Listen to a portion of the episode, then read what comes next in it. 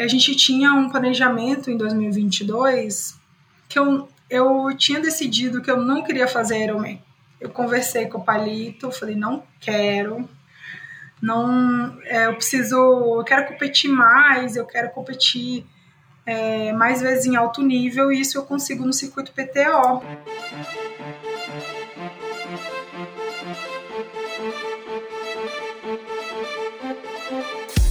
Oi, eu sou a Fernanda Keller. Eu sou João Amoedo. Eu sou Poliana Kimoto. Aqui é o Murilo Fischer. Aqui quem fala é Ronaldo da Costa. Olá, sou Henrique Avancini.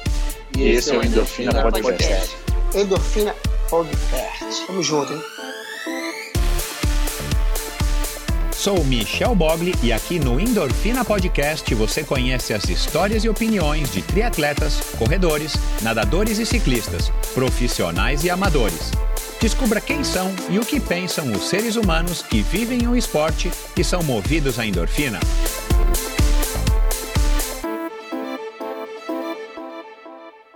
Olá, seja muito bem-vindo a mais um episódio do Endorfina Podcast. Esse e todos os episódios são editados pela produtora Pulsante e esse episódio foi gravado no estúdio em São Paulo, capital, no Itaim, onde você encontra todo tipo, toda a estrutura necessária para gravar o seu podcast, seu videocast, os seus vídeos, suas lives, seus webinars, enfim. Siga arroba por isso que é estúdio O. Estúdio H br E se você estiver precisando de um local para gravar, entre em contato com eles para pegar informações de como que você faz também para vir gravar o seu, o seu vídeo, o seu podcast aqui. Bom, esse é um episódio muito especial, especial em diversos sentidos, especial porque é a Pamela de Oliveira, especial porque é a terceira vez que a Pamela de Oliveira participa do Endorfina. E é, eu, eu, brinco aqui no começo com ela qual foi o outro convidado que participou aqui três vezes do Endorfina. Só teve um convidado até agora e agora a Pamela completa o segundo convidado é, com três participações ao longo desses últimos seis anos e alguns meses do Endorfina, em especial porque a Pamela é apoiada pela probiótica e foi a probiótica quem proporcionou, quem ajudou a Pamela, ou quem ajudou a proporcionar o Jornada Pro, que vocês ouviram aqui ao longo das últimas semanas, o Endorfina acabou transmitindo aí bastante informações a respeito dessa participação da Pamela como a única triatleta profissional nos dois mundiais de Ironman de longa distância, o 70.3, que foi realizado na Finlândia, Ironman 70.3, e agora, mais recentemente, o Ironman de Kona, que é o conhecido aí como Mundial de Ironman, onde ela participou pela sua segunda vez, ela que é bicampeã do Ironman Brasil. Na última vez que a Pamela esteve aqui, foi em setembro de 2021. Ela ainda não havia vencido o Ironman Brasil e ela venceu então em 2022 e venceu agora recentemente em 2023.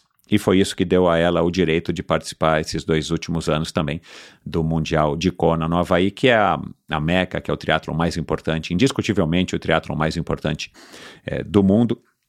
Então a nossa conversa foi a respeito disso, né? Uma Pamela que está mais madura, uma Pamela que está mais experiente, mais madura, como ela fala, né? Para não dizer mais velha, isso foi brincadeira dela, mas é, é uma Pamela mais madura, uma Pamela mais experiente uma Pamela que agora tem o, Almatri, onde ela é sócia com a Thalita Saab, de uma assessoria de triatlon exclusiva para mulheres. Então nós falamos disso, falamos de Fernanda Keller, falamos da quase não participação dela no Ironman Brasil. Eu acho que isso talvez seja uma novidade, eu acho que ela não falou disso é, em nenhum outro meio de comunicação.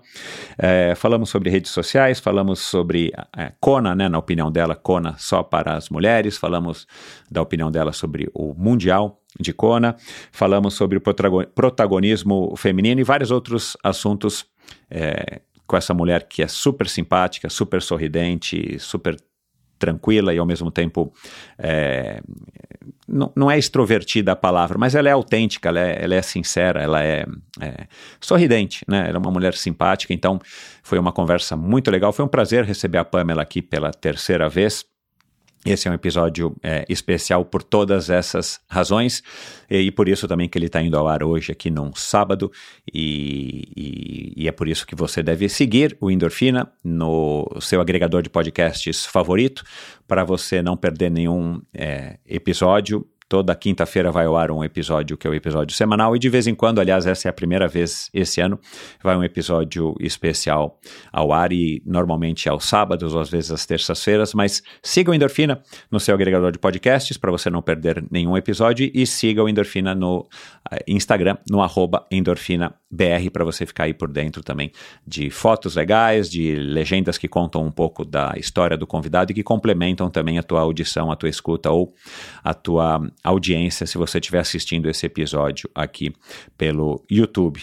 Então, muito obrigado pela sua audiência. Vamos lá para mais um episódio e um agradecimento aqui, então, mais uma vez, à Probiótica, que é patrocinadora da Pamela, patrocinadora do Endorfina nesse projeto Jornada Pro, né? Foi patrocinadora do Endorfina nesse projeto é, Jornada Pro. E a Pink Chicks, que também apoia a Almatria, apoia a Pamela e e faz produtos é, protetores solares e produtos é, cosméticos, dermocosméticos de primeira grandeza, com uma fábrica e um, uma empresa 100% brasileira, com sócias brasileiras que são amantes dos esportes. Então, muito obrigado à Probiótica e muito obrigado, então, a Pink Chicks. Vamos lá, então, para mais um episódio, mais um especial. Esse é o 21º especial do Endorfina, com a Pamela de Oliveira. Afinal de contas, quem é que não gosta de uma boa história, não é verdade? Oi, Pamela, como é que vai? Tudo bem? Tudo ótimo. De férias, então, melhor ainda. De, pois de é. De vez em quando é bom. É. é. Desculpa estar tá interrompendo um minutinho, um minutinho não, uma horinha, né, tuas férias, mas como você está é, no Trending Topics agora, né, pelo menos do, do Twitter do Mundo Tri, eu falei, cara, vou parar um pouquinho a Pamela aqui para a gente bater um papo, claro, sobre a sua participação em Kona, sobre o seu ano, o tal da Jornada Pro, né, que foi aí um, um projeto da Probiótica, inclusive eu fui parceiro, a Endorfina foi parceiro, mas a última vez que você teve aqui foi setembro de 2021.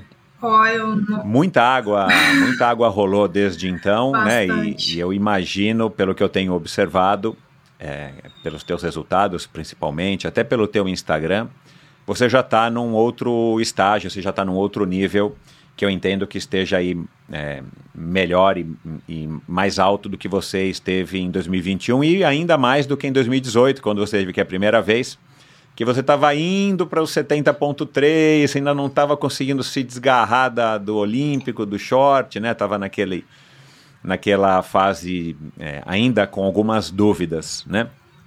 Mas antes da gente começar, eu já te falei isso aqui na, no teste que a gente fez anteontem. É, o teu irmão que você irmão não né parente que você talvez é, não conheça e é um irmão um, um parente perdão estou insistindo no irmão um parente distante é o Daniel de Oliveira ele até agora era o único convidado a ter voltado três vezes no Endorfina e você agora então está é, é, de igual para igual com o Daniel de Oliveira, que é um ultra triatleta, aquele que eu te falei que faz Deca Ironman, duplo Deca Ironman. Então agora você está recebendo esse título. Depois que a gente terminar, eu vou te mandar um certificado pra, de participação. A única mulher até agora a ter participado três vezes do Endorfina. Então, Aí eu vou pedir música no final. Não, você pode. Eu posso, eu posso até colocar uma música aqui do meu celular. Eu quero ver você dançar. Porque eu ainda não vi você dançar, já que você é pé de valsa. Telinha, né? com TikTok assim, eu não sei não. eu, sou, eu sou ainda das antigas. Exato. Mas, é... Ô Pamela, você é, na, aliás, na live né, que você fez no começo da semana, esse episódio vai ao ar num sábado, a gente está gravando ele agora na quinta-feira, né, um episódio muito especial. Afinal de contas, é a Pamela de Oliveira e a terceira participação uhum. da Pamela, então tem que ser um episódio especial. É, mas na segunda-feira passada, para quem estiver ouvindo esse episódio aí nesse final de semana, você gravou uma live bem legal com a Talita, né, nesse projeto que eu quero que você fale um pouco também, né, do Alma Triathlon, Alma Tri.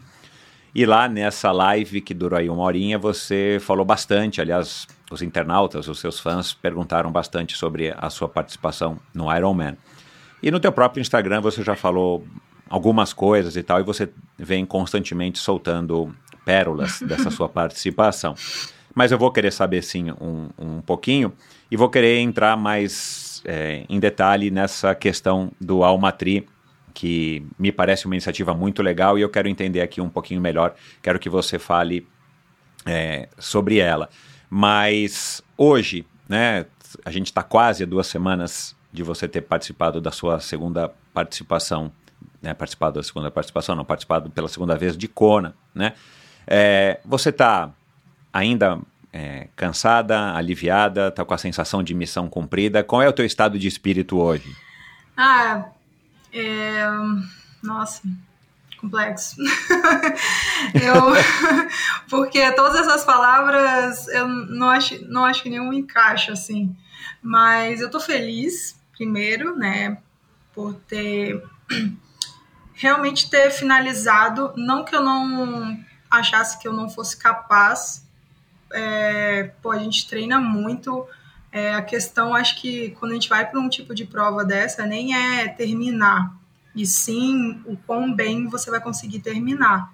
Então, assim, é, não que eu estava.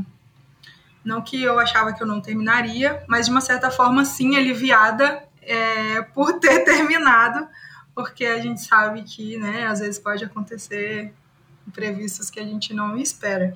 Então, graças a Deus, né, não aconteceu nada, somente cansaço, e isso é completamente normal. Então, aliviada de realmente não ter sentido absolutamente nada, terminado minha prova é, na, da melhor forma que eu pude.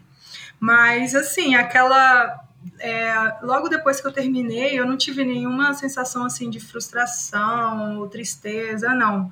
Eu realmente estava, acho que, tão cansada que demorou um pouco a cair a ficha. Mas depois é, eu tive um pouco. Ah, fiquei um pouco triste, é, porque a gente lembra, né, realmente da jornada, de tudo que a gente fez, de como poderia ter terminado.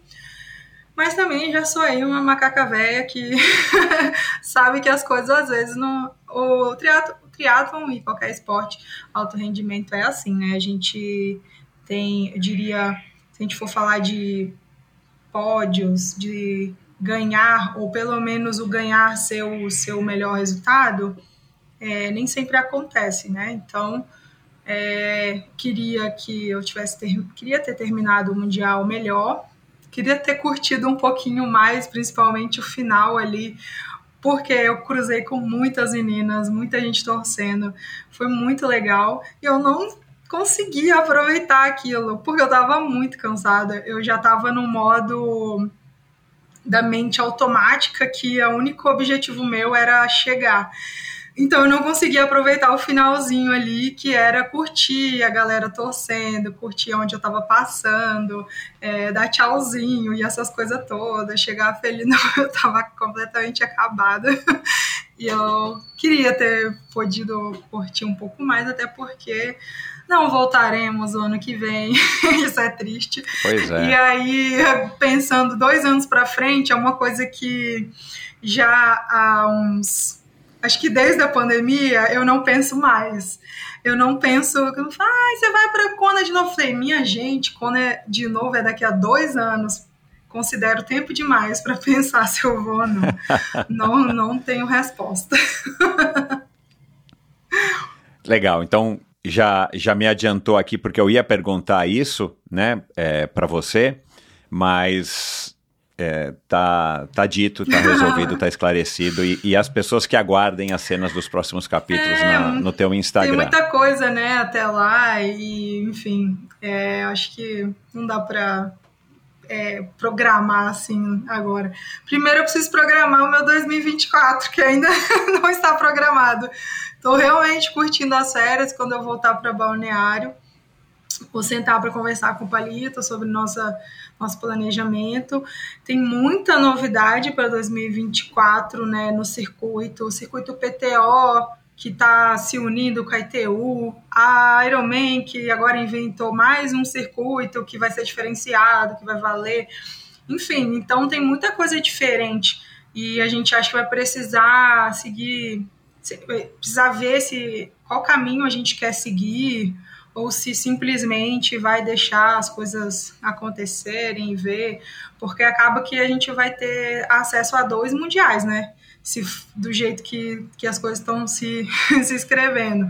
Então, vai ter o Mundial Longa Distância, que vai ser título da ITU, praticamente vai ser algo oficial, né, e tal, mas a gente ainda não tem detalhes para saber como que vai ser, como que vai ser o acesso às provas que vai valer para esse mundial, se todo mundo vai poder, se já vai ter restrição de números, então a gente é, não ainda sabe. é tudo muito incerto, é. E, o, e agora esse novo, esse novo formato da Ironman também, que, que vai premiar é, no fim do ano um ranking só da Ironman, então daí já são só provas específicas.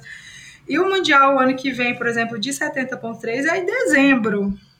Então, assim, Ah. um ano que nunca vai acabar se você quiser fazer Exato. o 70.3. Então, assim, são. Ainda não, se- ainda não sentei. Não sei se o Palito já tem. Já pensou em alguma coisa. Eu me dei ao direito de não pensar muito ainda.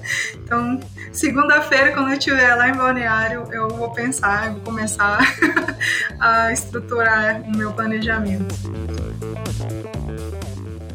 Desafios e conquistas fazem parte de uma jornada de quem ousa se superar a cada dia.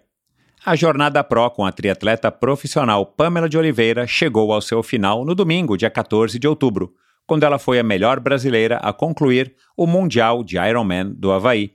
Uma prova que foi fantástica do início ao fim e contou com a participação exclusiva de mais de duas mil mulheres, entre elas 63 atletas brasileiras. Desde agosto, trouxemos com toda a energia e de forma inédita os bastidores da preparação da Pamela em sua participação nos mundiais de Ironman 70.3 e agora do Ironman. O apoio da probiótica foi fundamental para que a atleta pudesse chegar na sua melhor forma física e, como uma maneira de reforçar o seu incentivo ao protagonismo feminino, 10% de todas as compras realizadas no site da probiótica utilizando o cupom ALMATRI serão revertidos para o projeto Prociclis, que foi uma escolha da própria Pamela. E você, ouvinte do Endorfina, ainda ganha 20% de desconto nos produtos da probiótica utilizando esse mesmo cupom. Anota aí, ALMATRI, tudo junto. Vá lá no site da probiótica, probiotica.com.br, faça suas compras e ganhe um desconto de 20%, além de estar ajudando o projeto Prociclis. E siga no Instagram, arroba probiótica oficial. A Pink Chicks é uma marca brasileira idealizada e desenvolvida por mulheres apaixonadas por esportes. E é pioneira no segmento de dermocosméticos de alta performance, inovando com o conceito do Sport Care. Reconhecida pela grande expertise em proteção solar devido aos altos fatores de proteção UVA e UVB, a Pink Chicks conta com uma linha completa para proteção facial, corporal e até capilar, com produtos de alta qualidade e alta resistência à água e ao suor. A linha também conta com produtos que minimizam os atritos causados pela prática de esportes, como o ciclismo e a corrida, por exemplo, que foram desenvolvidos especialmente de atletas para atletas como você. O diferencial da Pink Chicks está na união da proteção de alta performance, beleza e multifuncionalidade. Ela conta com uma linha completa de maquiagem com proteção solar e resistência à água e ao suor. Os produtos possuem fórmulas veganas, sem parabenos, são fáceis de usar, têm um sensorial muito agradável na pele e podem ser utilizadas já a partir dos dois anos de idade. Viva o movimento!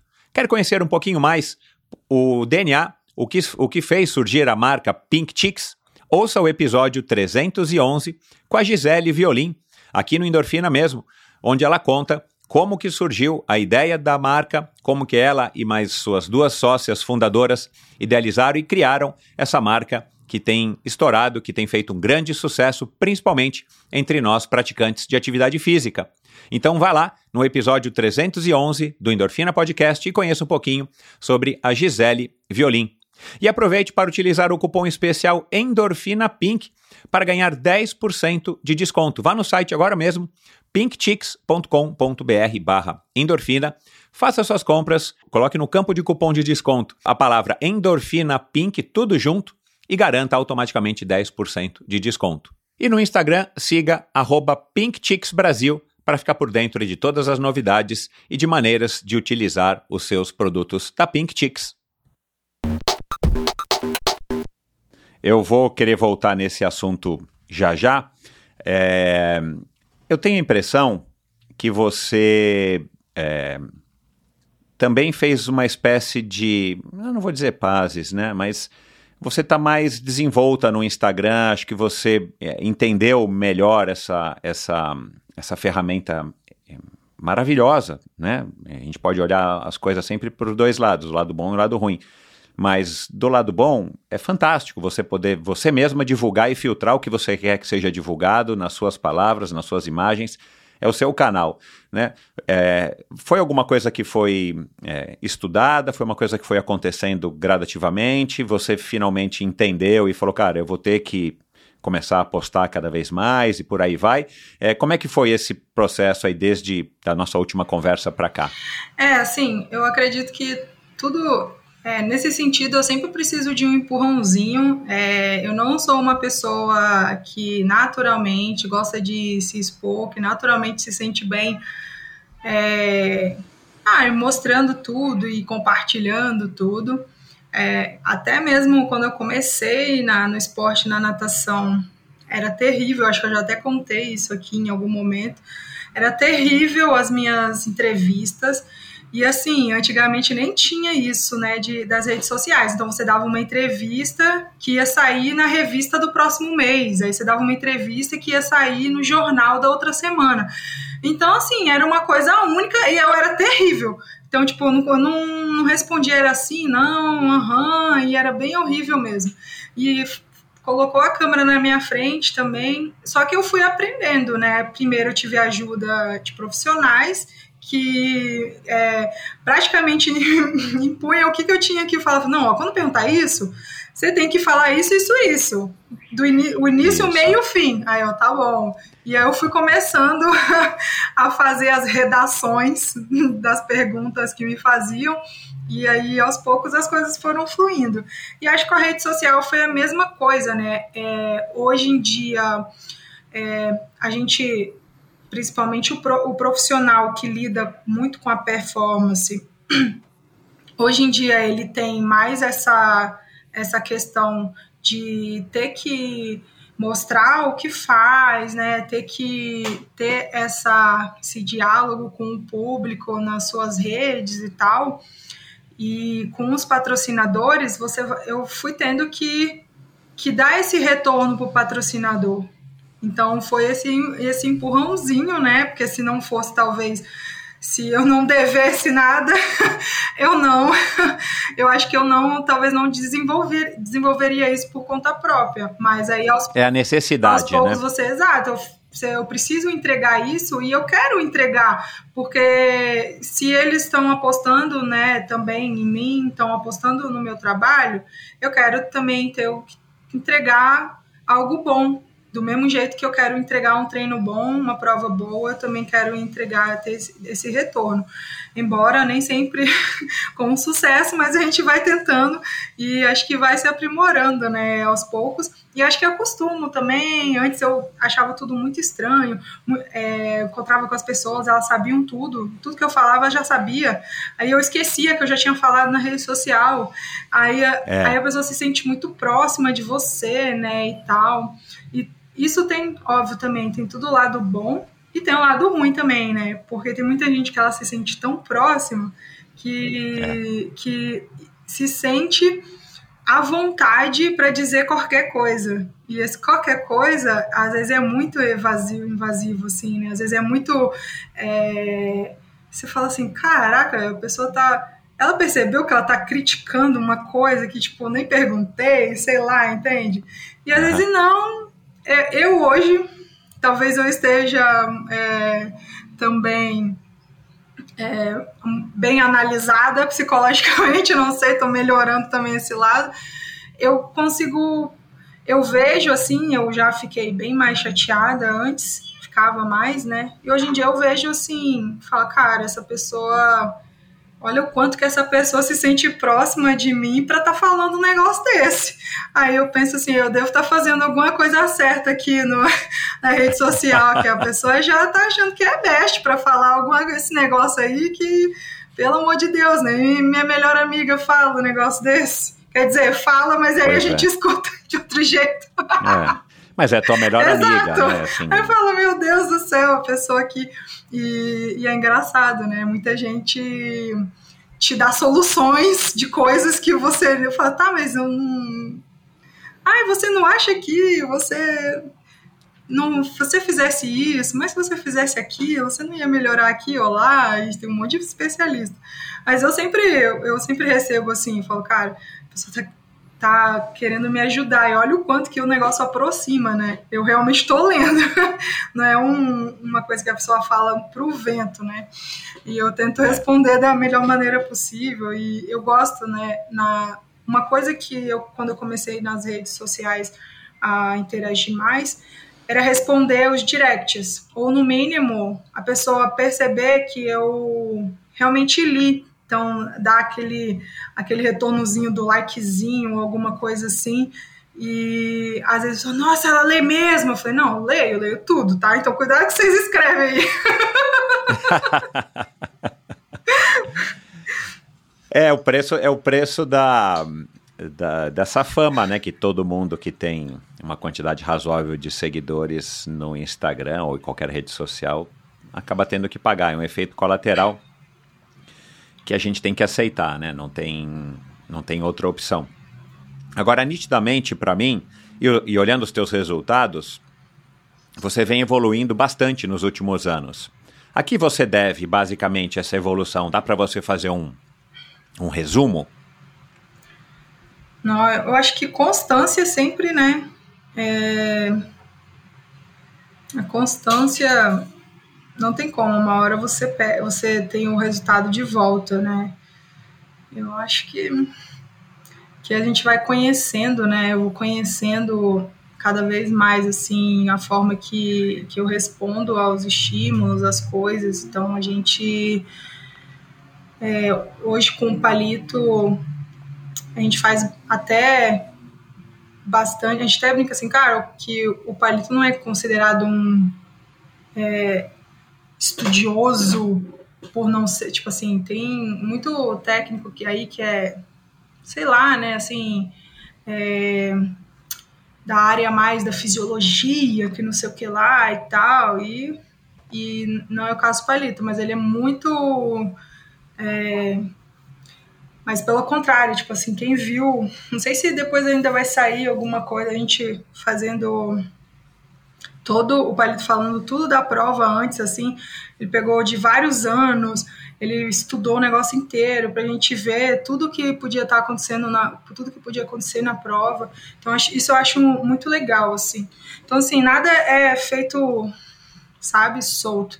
Tudo a gente faz um, um motivo, assim, tudo onde a gente quer chegar foi estudado antes é, a forma de, de chegar lá. Então, hoje, assim, a gente faz testes é, com o fisiologista, tem um contato direto com a Nutri, com a Giana, o tempo todo.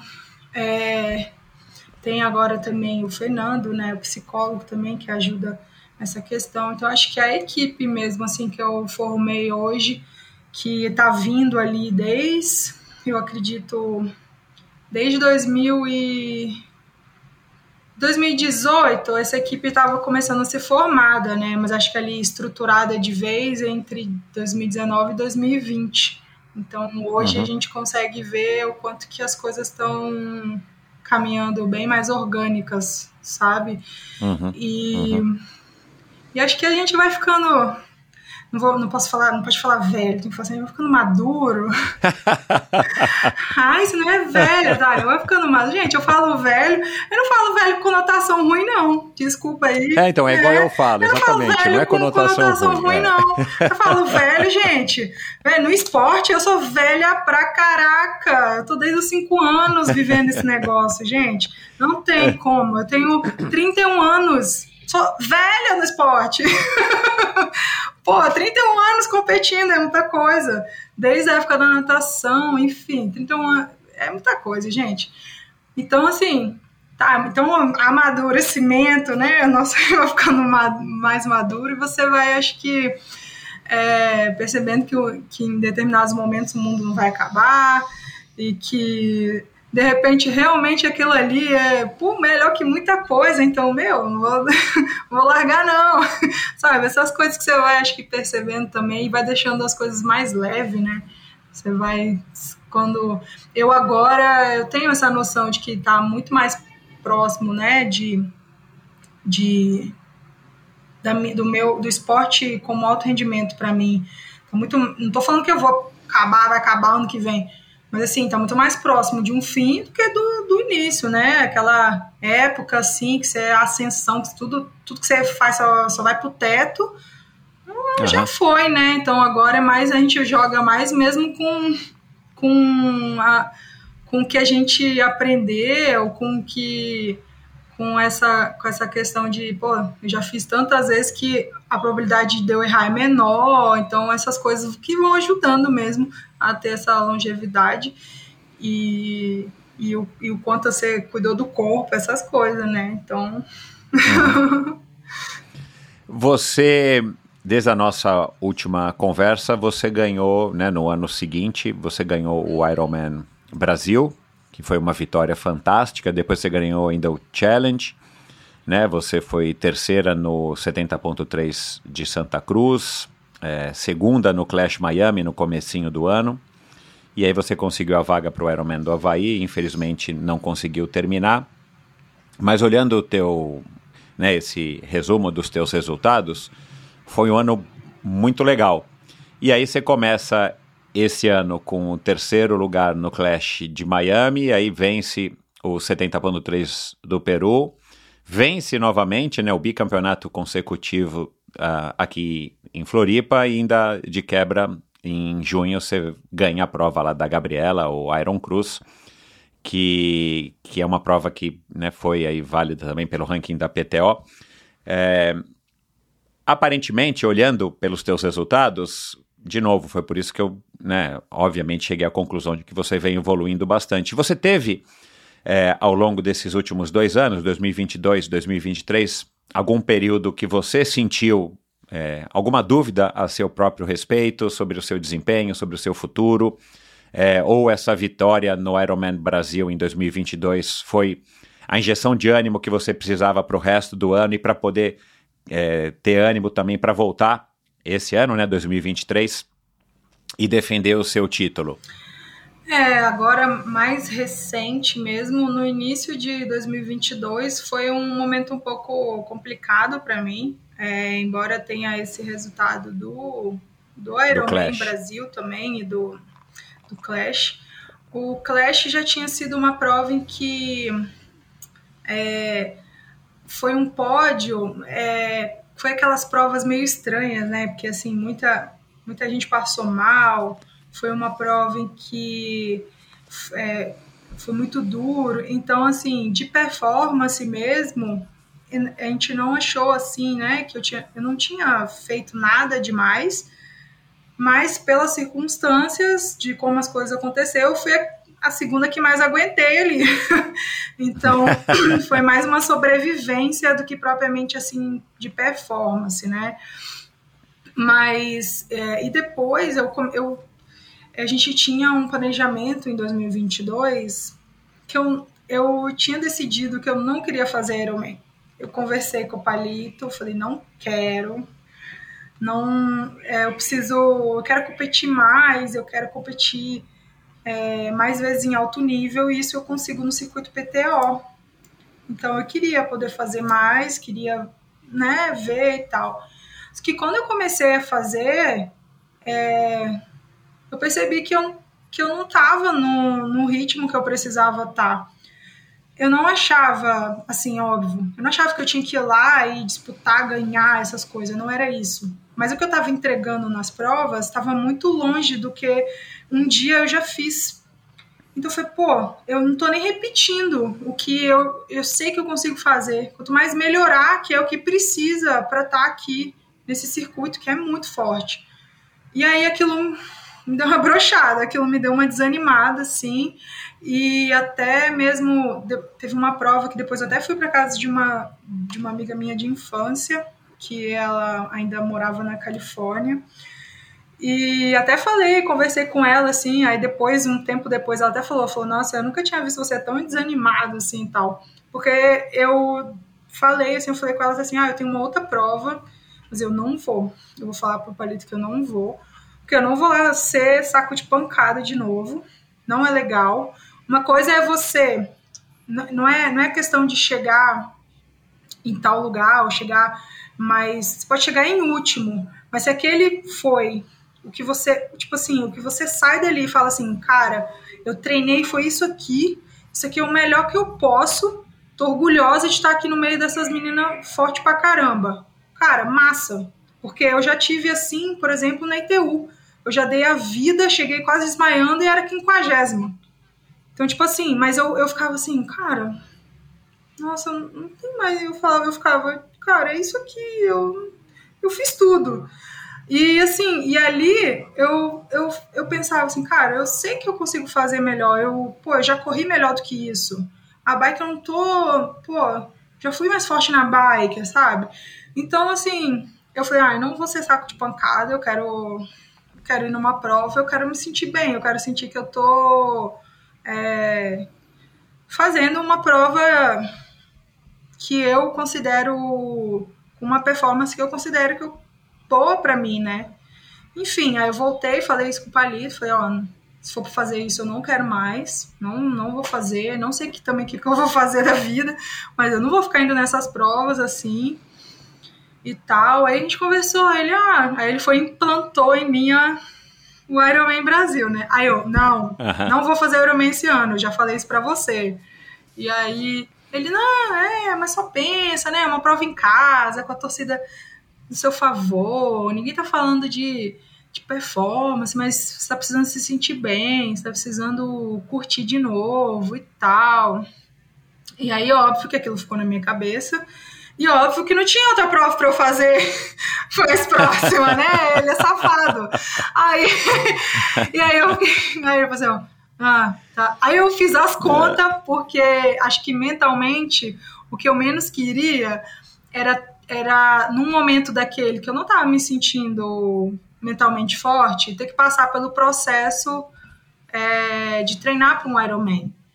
Porque, real, porque realmente, assim, o, o mais difícil do Ironman é os treinos. Porque, como eu falei, a gente treina tanto, você não, você vai acabar o Ironman, não é essa a questão. A questão é só o quão bem você vai terminar. Então, assim, eu, eu, o processo que é o que é que você morre, que você não aguenta, que, que você chega um dia que chega andando e não sei o que, aquela coisa toda, porque é o acúmulo, né, dos treinos. Só que aí eu tava fazendo as contas, e falei, gente, mas eu falei, Palito, então, mas falta. Tipo, não lembro se faltava um mês e uma semana ou se era realmente um mês, assim, certinho. Eu falei, tá, mas só falta, tipo, um mês, né? Você acha que, ah, não, não, a gente, assim, tal, tal, tal, né? Uma coisa é os amadores que às vezes estão trabalhando, estão quase parado e tem que começar um treinamento para o Ironman. Então, realmente, eles precisam elevar muito né, a performance e tal, para aguentar, às vezes até terminar mesmo. Agora, você não, meu. Você, a gente resolve aqui num mêsinho. Aí eu, aí eu falei, tá, então fechou. Eu vou largar o Ironman, é massa pra caraca, velho. Não aí eu, né, aí eu, massa, vou treinar um mês e vou largar o Ironman. Vou, fechou. Aí foi aquilo, né? Ganhei, melhorei meu tempo acho que tava, né, tava de bem, assim, a cabeça mais leve e realmente, assim, você vai sentindo que, que você tá competindo, assim, dentro do que você planejou, isso já, isso pelo menos para mim vai me dando muita, muita energia boa, muita confiança que você tá fazendo ali e tal. E deu tudo certo.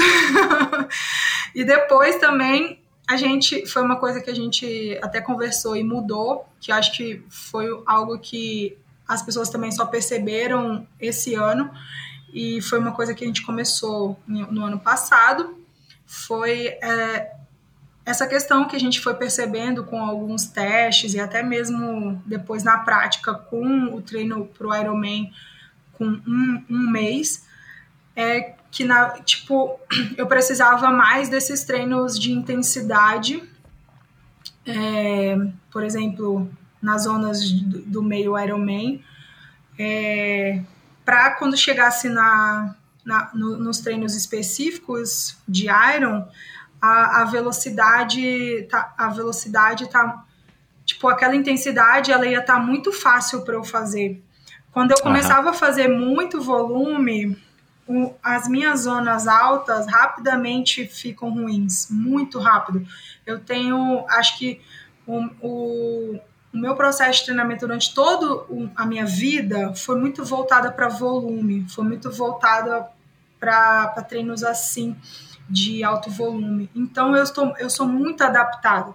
Então, minhas zonas baixas eu tenho uma adaptação e eu, e eu, eu tenho uma. É, eu, eu sou muito econômica, né? É o que a gente foi conseguindo perceber nessas zonas. E ao contrário, na zona alta. Então, uhum. eu precisava muito, né, que é, fazer essa a gente começou a perceber que era bom até para mim fazer um, algo assim, né? Então por isso que caiu tão bem ali no Ironman. Na verdade, eu não treinei pouco. Eu treinei muito porque eu estava treinando muita intensidade para fazer as provas da, da PTO. E depois a gente colocou só as zonas de Iron até o Iron e os volumes e tal para conseguir fazer. E não faltou nada, né? Cheguei lá, eu tava então a gente começou a fazer isso. Como eu depois classifiquei para a Kona, a gente não pôde colocar isso tanto em prática, porque eu acabei fazendo um treino específico para a Kona bastante tempo, depois a gente chegou lá com bastante antecedência também e tal. Mas rapidamente depois a gente foi fazendo esse, esse planejamento com um pouco mais de intensidade. E aí eu cheguei no início do ano no, no outro Clash com uma corrida que eu tinha feito só há vários anos atrás e voltei a ter, porque voltou a ser. Voltou, eu voltei a, a ter essa zona de corrida, ficou fácil, porque antes, tipo, eu treinava ITU e me matava para correr a 3,30. E aí, quando era para correr a 3,50, era muito fácil. Tipo, uau, uh, tô de boa. E depois, quando eu comecei a treinar muito volume, 350 parecia que eu tava sprintando, porque eu não fazia mais claro. nada para 330. Então, e aí eu comecei a ficar muito lenta. Aí a gente, a gente brincava que eu treinava para Ironman e ficava boa pro Ultra. aí eu treino pro meio Iron, eu fico boa pro Iron. E, aí os meninos que treinam comigo, que faz uns, umas provas mó boa de sprint, de Olimpo, eles, eles treinam pior do que eu, que faz, que faz Ironman, para ficar um pouquinho mais econômico no sprint e no olímpico, que eles parecem uma pólvora, né? O negócio explode, mas também acabou. então era tudo caminho inverso. E a gente, então muitas vezes eu fico fazendo uns treinos meio ao contrário da galera, porque eu tenho necessidade diferente da, da maioria ali do meu grupo e mas é bom até porque eu tô com esses meninos que são muito, muito rápidos, velozes, muita energia. Ótimo.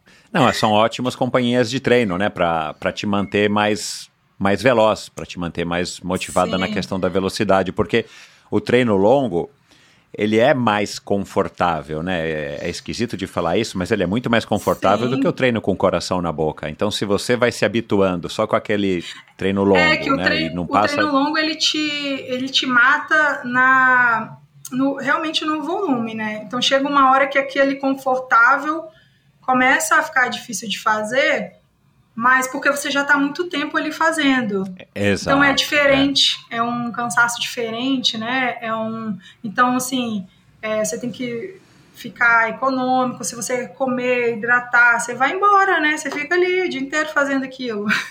e nas uhum. outras, nas outras intensidades não, né? Você e, e eu tava num logo que a gente começou era engraçado, assim, eu fazia alguns treinos muito curtos que eu ficava completamente acabada por dias, porque eu estava realmente muito ruim naquelas, naquelas intensidades, então me custava muito.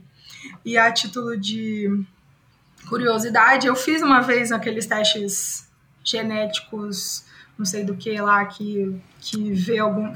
dá uma mapeada assim, e aí uhum. o o meu é de fibra rápida, esporte de velocidade e força. E tipo assim, Uau. nunca fiz na vida nenhum. o mais próximo que eu cheguei de, de velocidade e força foi nadando sem borboleta. Exato. e então, assim, não, não, não nunca fiz. E até mesmo no treinamento de natação e tal não, não, eu não tive esses estímulos, né? Então eu sou muito, eu sou uma atleta é, geneticamente de velocidade, muito adaptada a, a, a ao endurance. Ao endurance. É o contrário. Caramba, que novidade, isso eu não, não fazia pois ideia. É, foi, foi engraçado até que eu, que eu peguei esse, esse resultado, foi antes de Kona do ano passado. Aí eu, nossa, que ótimo, descobri que... Olha, você não nasceu pra isso não, tá? Mas vai lá nesse mundial aí que você quer fazer. Aí eu, puta merda. Mas é engraçado. Agora, para quem começou o ano não querendo ou tendo dúvida se voltaria para o Ironman, é, fazer o Ironman Brasil, ganhar e, claro, pegar a vaga para Kona, você não abriu mão da vaga, né? Você foi para Kona. Como é que foi trabalhar isso na tua cabeça, assim, fazer dois Ironman tão é. próximos em um ano?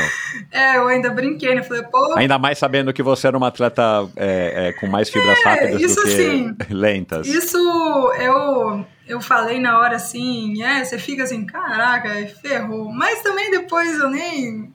Tipo, não é uma coisa que me incomoda.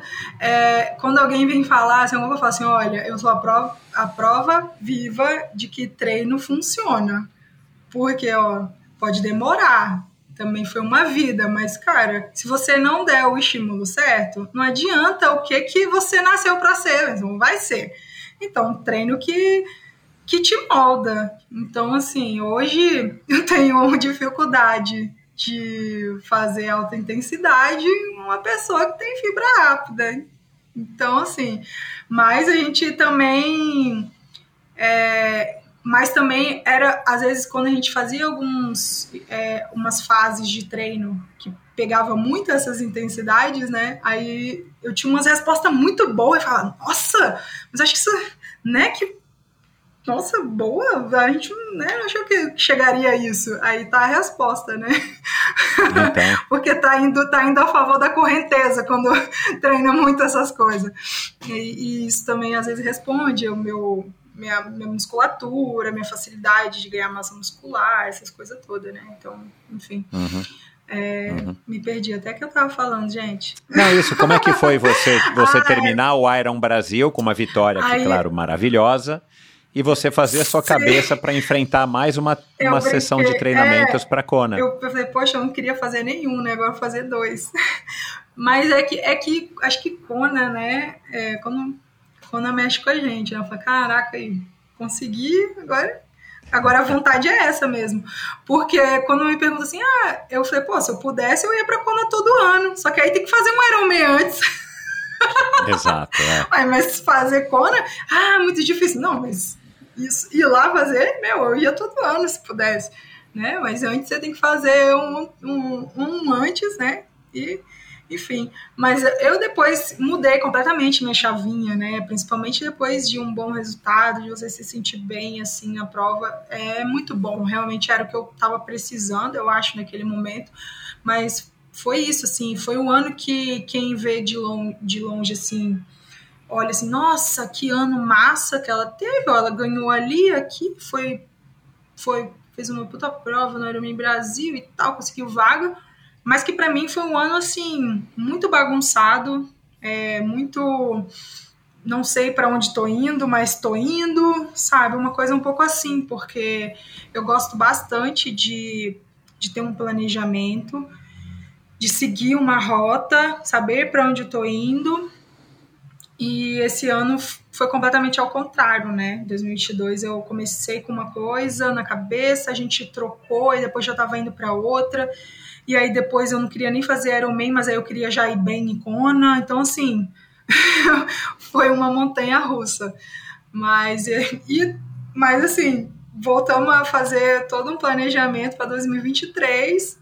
E aí quando já era, já estava dentro do planejamento, né? Mas aí já uhum. sabendo dessas questões fisiológicas, né, de poder estar tá trabalhando um pouco mais a, a, intensidade, a gente realmente colocou mais, algumas provas, né, mais curtas e realmente treinou para essas provas mais curtas, sem medo, né, de não ter tempo de treinar pro Ironman. Aham. Então a gente já já foi proposital, né? Não foi assim, ah, se der, faz o que der, não. A gente já foi um planejamento proposital para fazer aquelas provas. Inclusive os dois mundiais também, foi tudo pensado. A gente tinha orquestrado tudinho.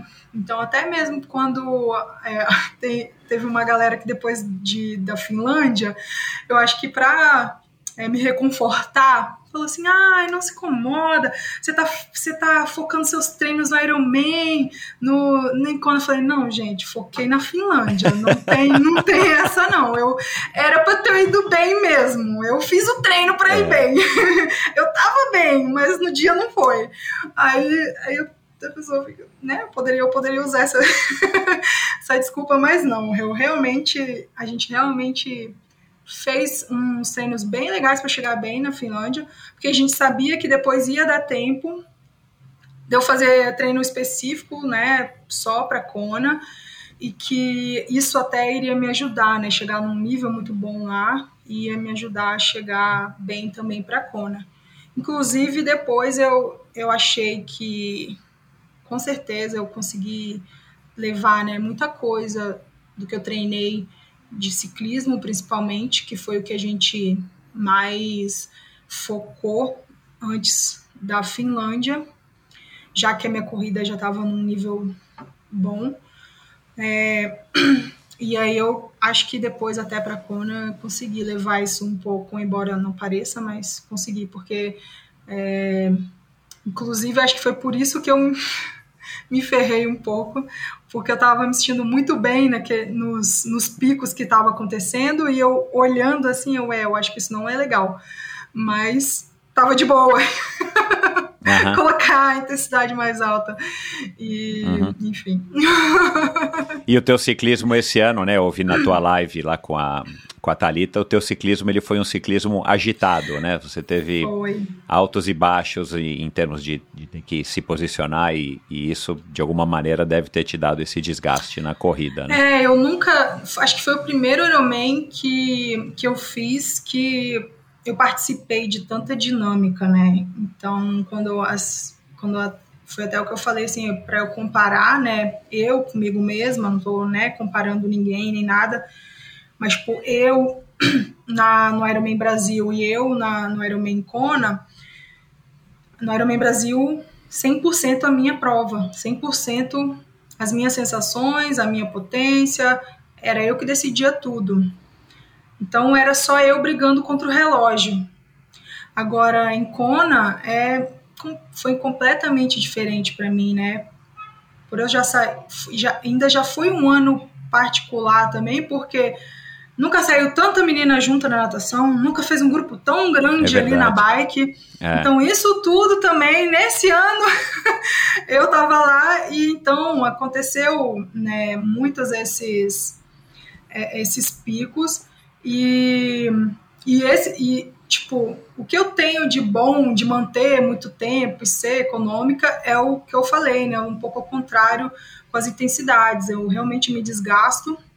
E essas intensidades que foram, foram colocando ali no meio que eu fui jogando o jogo é, acabou que no final tava a, as pernas já, né? A gente vai. Acho que quem faz Iron sabe, assim, que chega ali um momento que você começa a, a pedalar e, e não sobe mais a potência. Assim, caraca, tipo, você zerou a potência da perna, parece. então aconteceu um pouco isso. Não tava cansada, eu tava me hidratando bem, não tava com calor, a alimentação tava ok, só que a perna já não gerava mais watts. E Uhum. como eu já sabia, né, que isso podia vir acontecer, calmamente eu fiz ainda uma, uma bike mais lenta ainda, que acabou me ferrando porque foi um, ali os 30 quilômetros, 40 a 30 quilômetros finais, é uma parte que você pega vento contra e umas subidas. Então perdi muito tempo sozinha, né? Para não me desgastar, não sair do lugar também. Então Então foi um pouco, foi um pouco ruim, mas é, eu estava na esperança de ainda conseguir correr e tirar uma, uma vantagem disso. Mas também não deu, mas fiz o que deu, foi o que deu.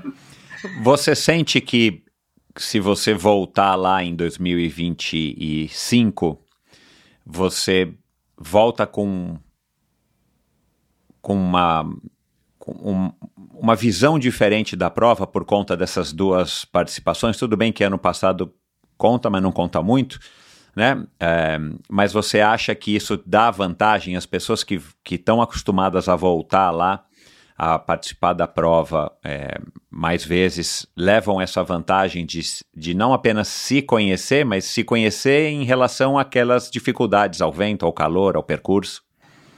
Com certeza, assim, para começar eu já ia voltar com um prato desse tamanho assim à frente. Legal. que foi uma coisa 54. Não, 54 eu já fui, não adiantou de nada. Caramba, Pamela. 54 Uau. eu já fui, não adiantou de nada. E nesses anos que, que tá muito rápido. Caramba, meu. Nesses anos que a que eles falam que tá an, anos que a prova tá rápida, tá andando muito. Então, tipo assim, na, no início da, da bike, a gente pega uma parte que embala muito. E tem umas descidas bem longas que embala muito mais. Então, quando passa ali de 52 km por hora, o 54 não, não adianta mais de nada. Parece que você tá com aquela. É, fica rodando, fica rodando em falso. No, no vento, no nada. E eu olhava para as meninas na frente, elas estavam girando como se tivesse marcha ainda. Então, é, ah, o Palito, interessante, eu não sabia. É, o Palito falou que achava que elas estavam, a maioria com 56, e que a riff, sei lá, usava 57, Caramba. 58. Falei, gente, eu tô parada lá que o no 54 é grande ainda. E a galera tá nos 56, 58, não sabia nem que existia isso. Enfim. Caramba, eu tô parado igual você, eu viu? Tô, eu tô aqui ach, me achando com 54. Mas as meninas já estão. Chegam num nível que elas já estão fazendo com muito mais. E aí quando chega, Caramba, aí o que acontecia? Meu, quando chegava nessas partes que embalava muito, elas continuavam pedalando com uma certa, uma certa economia na, na cadência é, e, e, ainda assim é, conseguindo avançar, aumentar a velocidade. Então eu, vamos supor, eu com 52 já não tinha marcha. Então eu tinha que ficar girando muito e ficando na posição aero para tentar sair do lugar e elas estavam abrindo, ou seja, elas estavam a 55, 56 por hora ou mais. E aí abria gap que eu tinha que fechar depois, que foi aí que foi a minha a minha montanha russa, né, de potência. Uhum. Então eu parava, eu chegava a estar tá girando muito, 170 é, watts, que era baixo para mim, e não conseguia mais, e aí tinha que zerar para depois ter que buscar elas a 240, 250. Entendi. E 240, 250, para quem estava treinando até para um 70.3, você chega de vez em você chega num, numas, numas potências assim mais alta. Então, a minha perna estava achando aquilo completamente normal. Só que eu olhando assim, eu, hum, acho que isso não vai ser legal. Por enquanto eu não tô sentindo nada, mas só que eu tava vendo, né, no, no potencímetro, esses altos e baixos. Eu falei assim, cara, mas eu olhava para frente, não sei quantas, eu olhava para trás, mais ainda. Eu falei, cara, não vou sair daqui. Vou ficar aqui até cair as pernas, não quero nem saber. Falei, sei lá, vai que depois melhor, vai que depois, sei lá, vou ficar e dane-se, é. né? Eu tinha que eu já estava lá, eu tinha que tentar, né? Então, assim, isso. É, não, e são decisões que você tem que tomar naquele momento, é. né? Você tá ali com a cara no vento, cansada, descansada, é, é, é o. É, Tanto é que depois aí. também a subida de Ravi, como eu fiquei nessa, nesse vai e volta, eu acabei cada. cada embalada dessa, eu perdia uma ou duas posições, porque como abria espaço, as de trás já vinham é, Ainda vem essa dinâmica da já ultrapassagem, ultrapassagem. Que é. E aí, dependendo do quanto de quanto passava, eu tinha que ainda deixar abrir mais para ficar na, na posição certa. Então, com até perto de Ravi, até chegar em Ravi, eu já era a última desse grupo e última também descolando e tendo que voltar. Então, quando eu voltei para o grupo, o grupo já não estava inteiro, o grupo já estava em mini grupos subindo o Ravi, e eu fiquei nesse último grupinho que era a Sarah True, Sarah Crowley, mais uma outra mina que eu não lembro. Enfim, e a subida foi muito mais lenta do que, do que eu estava preparada para fazer. Eu falei assim, nossa, velho, essas meninas vão subir desse jeito, a gente vai perder muito tempo. Só que depois eu falei, não, calma. Você estava até agora ali fazendo um monte de, de, de é. coisa, não esquece. Vai aqui, eu falei, tenta recuperar, fica aqui na boa. Então eu fui na manhã ali na subida, não achei que a subida. Pelo contrário, acho que até deve ter atrasado um pouco mais a, a morte das minhas pernas, porque aí depois, de novo, quando a gente foi descer Ravi, ai, que luta, era pior, porque aí todas as vezes que embalava eu ficava para trás, aí eu tinha que voltar. Tipo, a subida em si eu fiz numa boa. A descida foi a mesma coisa, até que chegou uma hora que que abre e você não tem mais perna para voltar. E aí eu, é, uhum. acho que agora acho que é agora o momento. e aí eu só baixei a cabeça e fui. Só que aí é aquilo, né? Todo mundo que passa, vai passando, você não tem mais perna para dar pico. Então eu não conseguia nem encaixar, só deixava a galera aí, falei, ah, só vou ficar aqui, não vou mais ficar tentando. Porque cada vez que eu tentar é mais um mais um pico para cima e eu preciso agora chegar com perna para correr. Eu tenho que correr, eu só já estava pensando na corrida já. É, você falou né, dessa torcida na corrida, né, das pessoas torcendo por você e tudo mais. A, a Lucy Charles também falou isso, né? Que vocês, ela falou as outras profissionais também torcendo por mim quando Nossa, passavam. Nossa, eu torci muito para ela. então, é, você preferiu fazer uma prova dessa maneira, é, exclusivamente feminina? Eu sei que a sua participação no passado também foi na prova exclusivamente feminina, mas Kona estava de outro jeito, né? Era um, era um, tava todo mundo lá.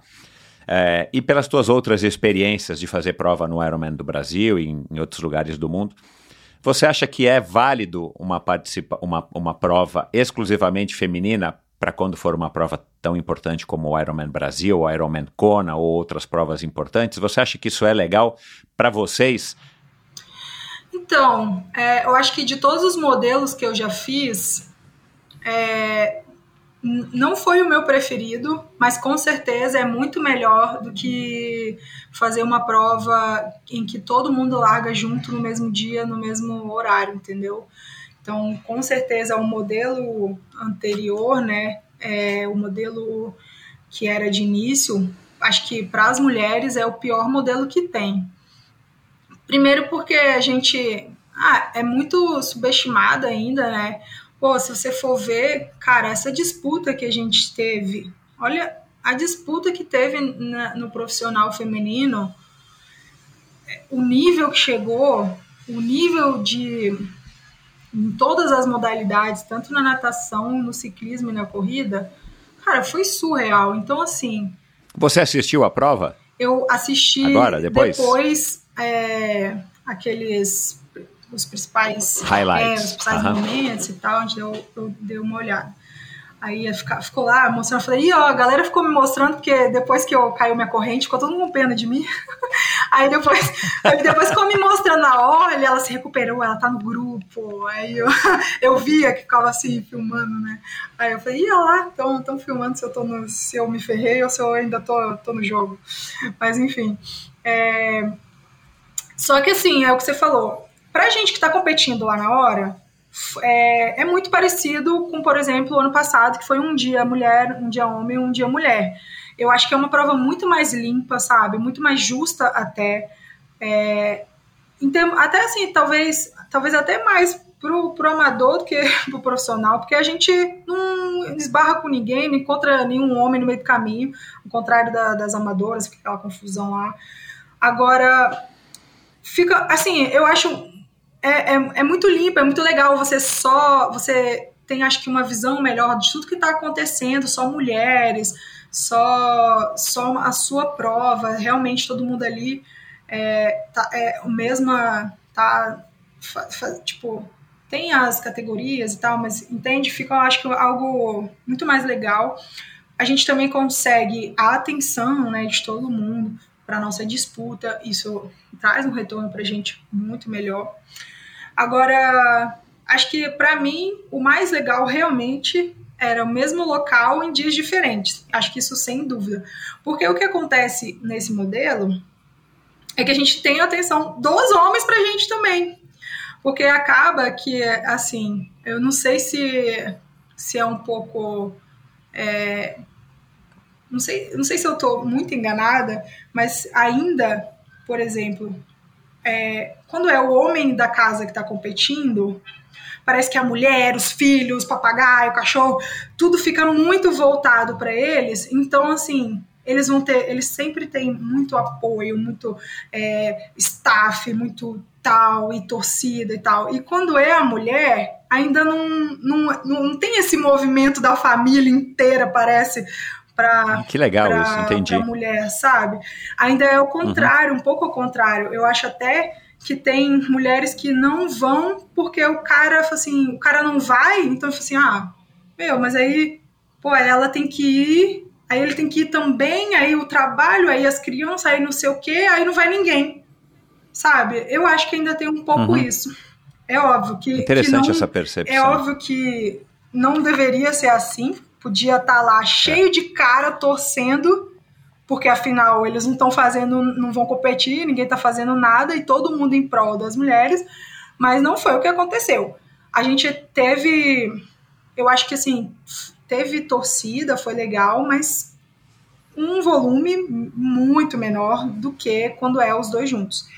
E uma coisa que eu acho que até acho que eu vi a não sei quem que, não sei se foi a La Fabrini até que falou num vídeo dela, que é uma coisa que, por exemplo, eu não tinha pensado porque não é minha realidade.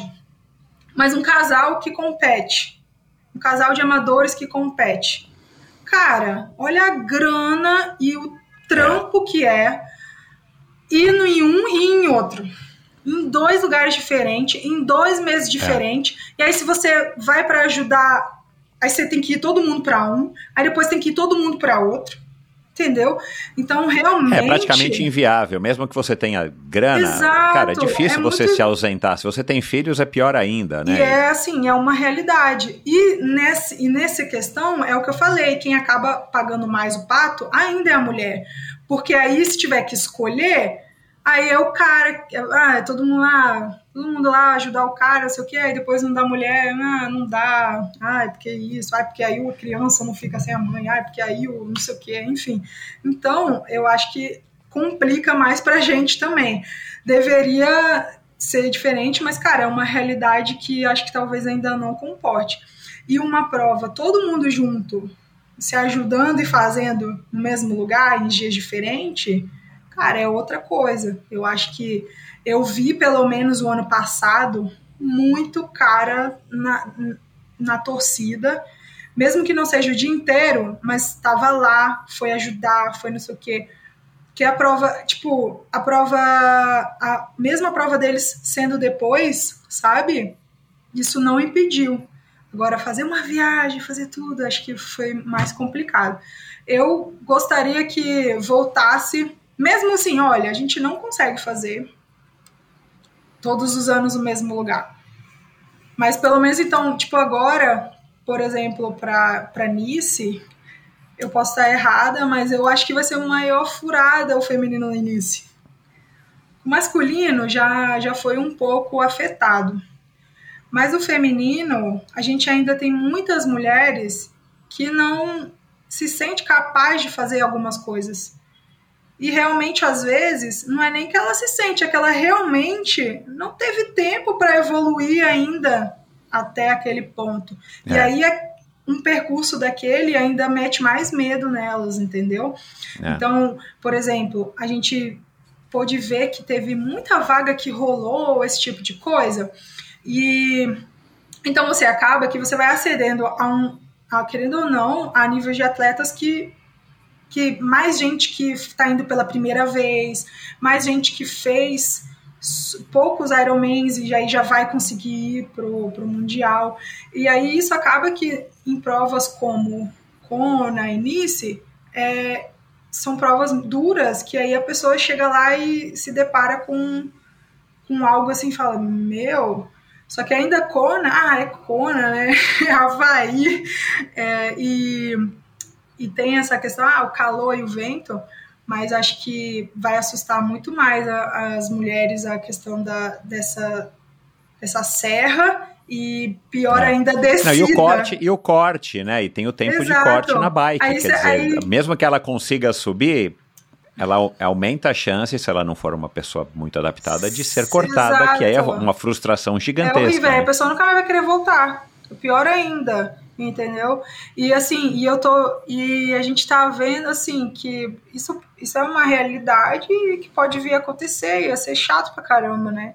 Enfim, uhum. não sei ainda o que, que eles vão fazer para resolver esse pepino aí que eles têm na mão. É, uma bronca. Mas. Uma bronca. É. complicado. E já que a gente está falando é, de mulheres, vamos falar um pouco aí da, da Almatri, mas é, que é um, né, um treinamento para mulheres, uma assessoria, né, que você e a, a Ana, a Ana não, você e a, a Talita. Oh meu Deus, fugia. A Talita, perdão, é, é, criaram. Mas é, esse ano foram 63 mulheres lá em Kona, várias mulheres a primeira vez, né? Não sei se foi o, o acho que foi o, o, Gabriel do Mundo Tri que postou, não sei quantas que não moram no Brasil. E, e vou falar aqui de algumas, né, que, que já passaram pelo Endorfina, mas a, a Fernanda Keller, né, que estava lá pela 27 vez, eu queria que você falasse um pouco da sua impressão a respeito desse número, né, da Fernanda, com 60 anos, né, você disse que já está madura. Imagina você com 60 voltando Não, lá pela 27 vez. é, e aí tem, né, por exemplo, a Ana Augusta, que está representando muito bem o triatlon é, de Ironman para as amadoras, a própria Larissa, né, que está meio nessa fronteira entre um profissional e um amador, mas ela ainda é uma triatleta amadora, né, ou se coloca como uma triatleta amadora, mas que representam muito bem as mulheres nesse aspecto, né, que são pessoas que têm outras vidas é, ou outras profissões além do, da dedicação não exclusiva, mas de uma grande dedicação ao triatlon. E isso eu acho que tem favorecido muito, né? Assim, eu que sou bem mais maduro do que você, dona Pamela, é, e na minha época era Fernanda Keller e tinha mais 3, 4, 5. Hoje em dia eu fico muito feliz e vejo essa evolução muito nítida, muito escancarada na distância do Ironman de ter muitas mulheres, né? Ter 63, eu me surpreendi positivamente, né? É, tinha a Mari, que ainda não veio no Endorfina, mas quero trazê-la, né? Que é aí outra representante profissional. Vale a pena, é, é vai ser um stand-up. Então, ela parece. não tem como que ela não parece ir. muito animada. É, não, então, pode deixar que eu vou chamá-la. Aliás, depois você me passa o telefone dela, por favor.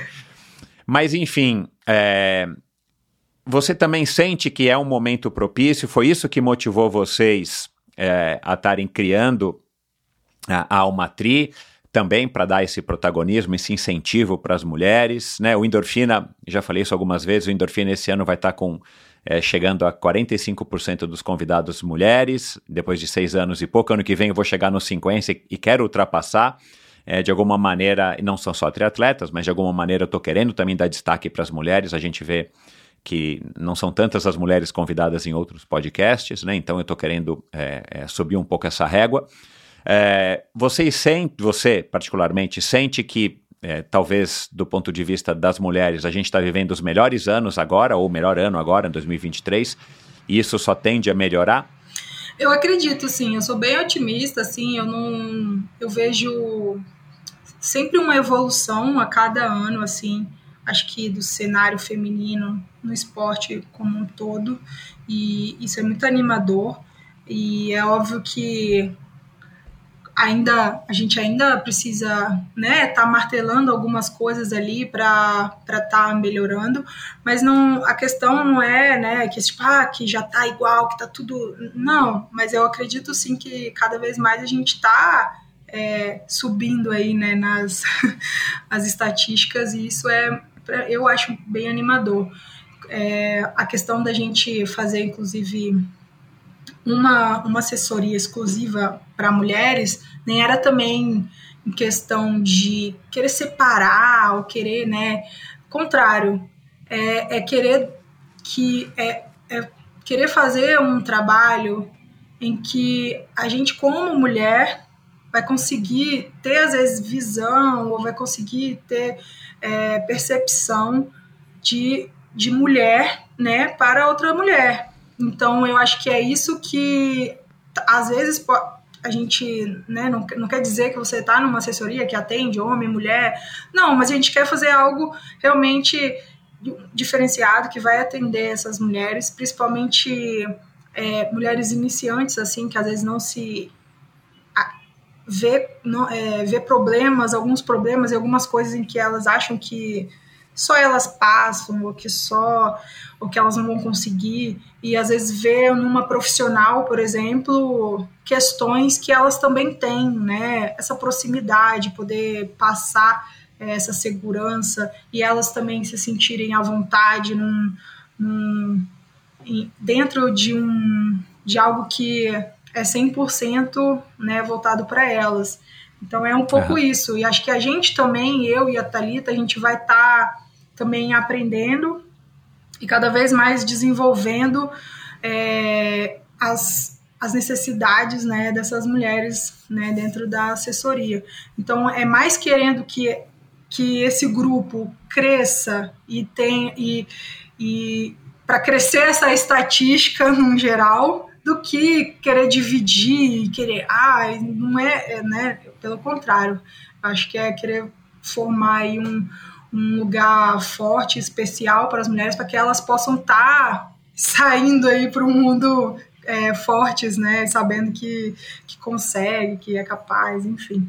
Então acho que é um uhum. pouco essa, essa, essa ligação. E eu também sempre quis, né? Um dia poder passar e trabalhar, né, dessa forma assim, né? Tipo, queria que a minha performance de depois de alguma forma pudesse trazer, enriquecer outras outras mulheres, entendeu? Então, uhum. é, é, passar a tua experiência, né? Passar todos esses anos, desde a tua fase como nadadora até agora, porque tem muito valor, né? Sim. né? E, e, e, e para a mulher amadora, eu acho que, é, ou para o homem amador uhum. também, mas é, o fato de você ser uma mulher e passar isso para as mulheres e poder compartilhar isso, vai trazer muito valor agregado para o trabalho de vocês. Sim, sim, exatamente.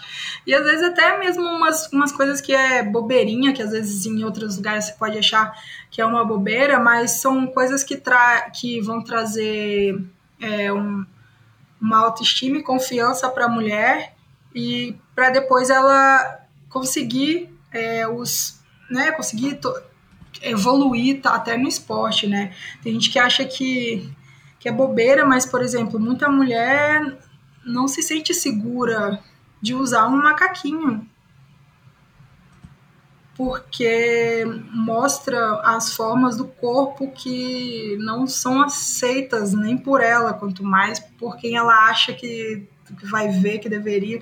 Enfim, são coisas que às vezes acho que é, a gente até nesse ponto assim a gente está dando bastante atenção, né, é, fazer algo tudo que a mulher se sinta à vontade, pô, é para chegar lá e curtir, cara, e fazer. É. Então acho que tudo, todos os detalhezinhos contam. E, e Fale-me um pouquinho sobre a, a, a, Fernanda Keller, assim, como é que você enxerga, como é que você realiza o fato disso, dela ter voltado lá pela 27 vez, né, foram 23 anos consecutivos, 23 Ironman consecutivos de Kona, né, e aí depois completar 60 anos e se permitir esse presente que ela se deu de participar mais uma vez pela 27 ela, Eu acho que ela é um patrimônio, ela tinha que ser um patrimônio tombado, né? patrimônio tombado pelo, pelo Havaí, pelo Ironman, por tudo, cara. Acho que tinha que ter lá já a casa da, da Fernanda Keller lá e passe, passe vitalício para fazer as provas, né? E assim, cara, surreal, né? É, é, é baita orgulho, né? Você ter um, uma mulher, ainda, ainda mulher, né? Tipo assim, mas um atleta que nesse nível sendo brasileira, entendeu? Então, assim, você sente orgulhoso, você vê lá pô, os caras fazendo um, é, uma homenagem pra Fernanda Keller, fala, caraca, foi legal é aquela Brasil, homenagem. cara, tipo, meu, é arrepiei.